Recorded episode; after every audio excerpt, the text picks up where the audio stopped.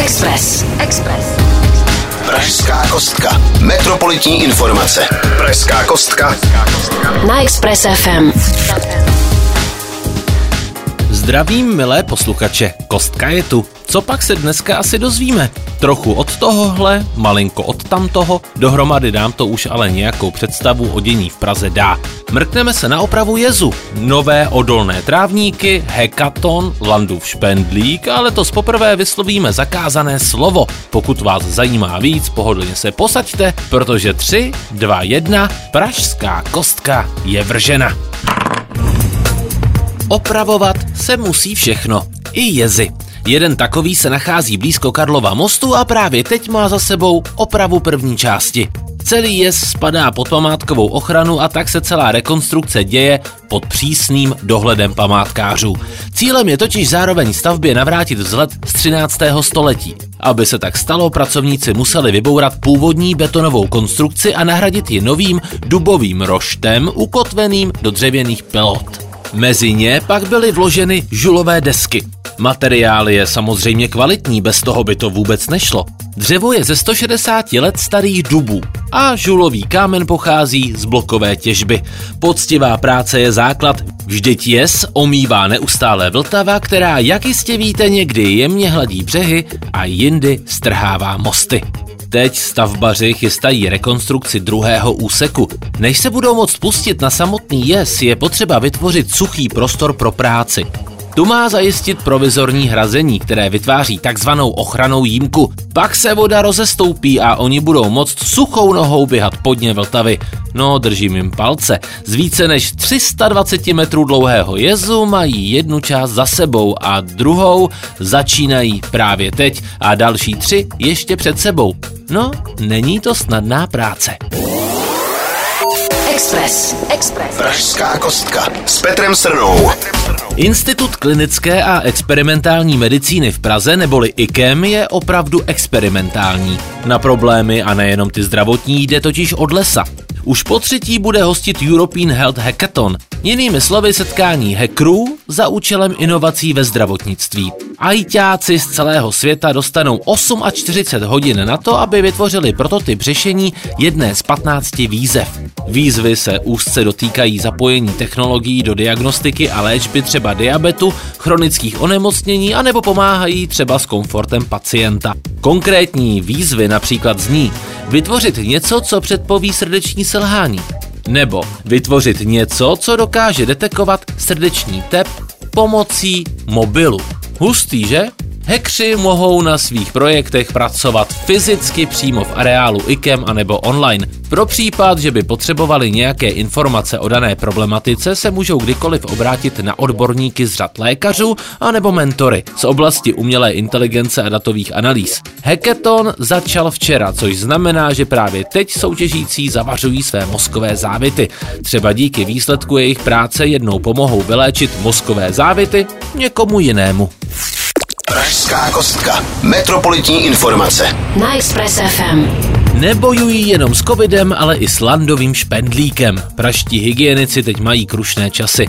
Pokud si občas naladíte pražskou kostku nebo jste celkově v obraze, asi víte, že krajské hygienické stanice už jsou opět zahlceny. Musí trasovat a aktivně pracovat na tom, aby se covid šířil pomaleji než nezbytné informace. Bohužel práci se jim snažil zmařit Daniel Landa, který vyzval lidi, aby zahltili hygieniky zbytečnými dotazy. A bohužel tato šikana se mu podařila. Po vyhlášení jeho iniciativy Zlatý špendlík na hygienické stanice dorazilo asi deset tisíc žádostí o informace. Proto se pracovní skupina pražského magistrátu zabývala i tím, jak hygienikům usnadnit práci. Nemohou totiž žádosti ze Zlatého špendlíku jen ignorovat. Podle zákona jsou povinni na dotazy odpovídat. Skupina chce vytvořit jednotné doporučení pro hygieniky, které je navede, jak prioritizovat jejich práci. Konkrétní kroky však musí vyhlásit krizový štáb. Proto skupina spolupracuje právě s ním. Cílem je ideálně najít právní anebo praktickou cestu, jak zprostit hygienické stanice povinnosti odpovídat na dotazy, které jsou mimo smysl zákona o svobodném přístupu k informacím. Co k tomu říct? Bez funkčních hygienických stanic se covidu jen tak nezbavíme. Škoda, že jsou tu takoví, co mají potřebu házet nám špendlíky pod nohy. Express, Express. Pražská kostka s Petrem Srnou. Vždycky nám přijde tráva za plotem zelenější. Teď se ale nebude zelenat za plotem, ale na tramvajové trati. Vědci tam totiž testují odolné travní směsi a dokonce i bylinky. Nové nízkoúdržbové travní koberce by se měly během dvou let objevit na tramvajové trati v Bělohorské ulici na Pražském Břevnově. A to konkrétně mezi zastávkami Drinopol a U Kaštanu. Růst tam mají směsi travin, jetelovin a dalších bylin. Ty mají být super odolné, aby vydržely všechny tramvaje, které se nad nimi budou prohánět. Taky se musí připravit na teplotní stres, sucho a v zimě zasolení. Co si budem? Extra péče pro ně není naplánovaná. Trávník by se měl zelenat celé vegetační období a nespoléhat se na příliš velkou závlahu. Proč vymýšlet trávník místo starého dobrého asfaltu?